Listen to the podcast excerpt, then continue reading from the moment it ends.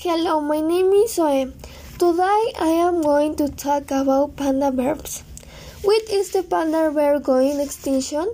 The main causes or the dangers for the panda bears are the difficulty to reproduce when they are in captivity in parts due to the extermination and the destruction of their natural habitats be cutting down thousands of hectares of um, bamboo forest. Gigant pandas are solitary animals.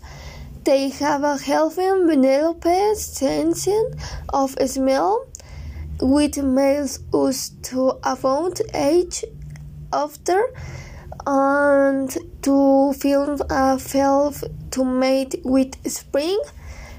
The panda or the panda bear gigant is a species of mammal of the order of carnivores. Finish my podcast.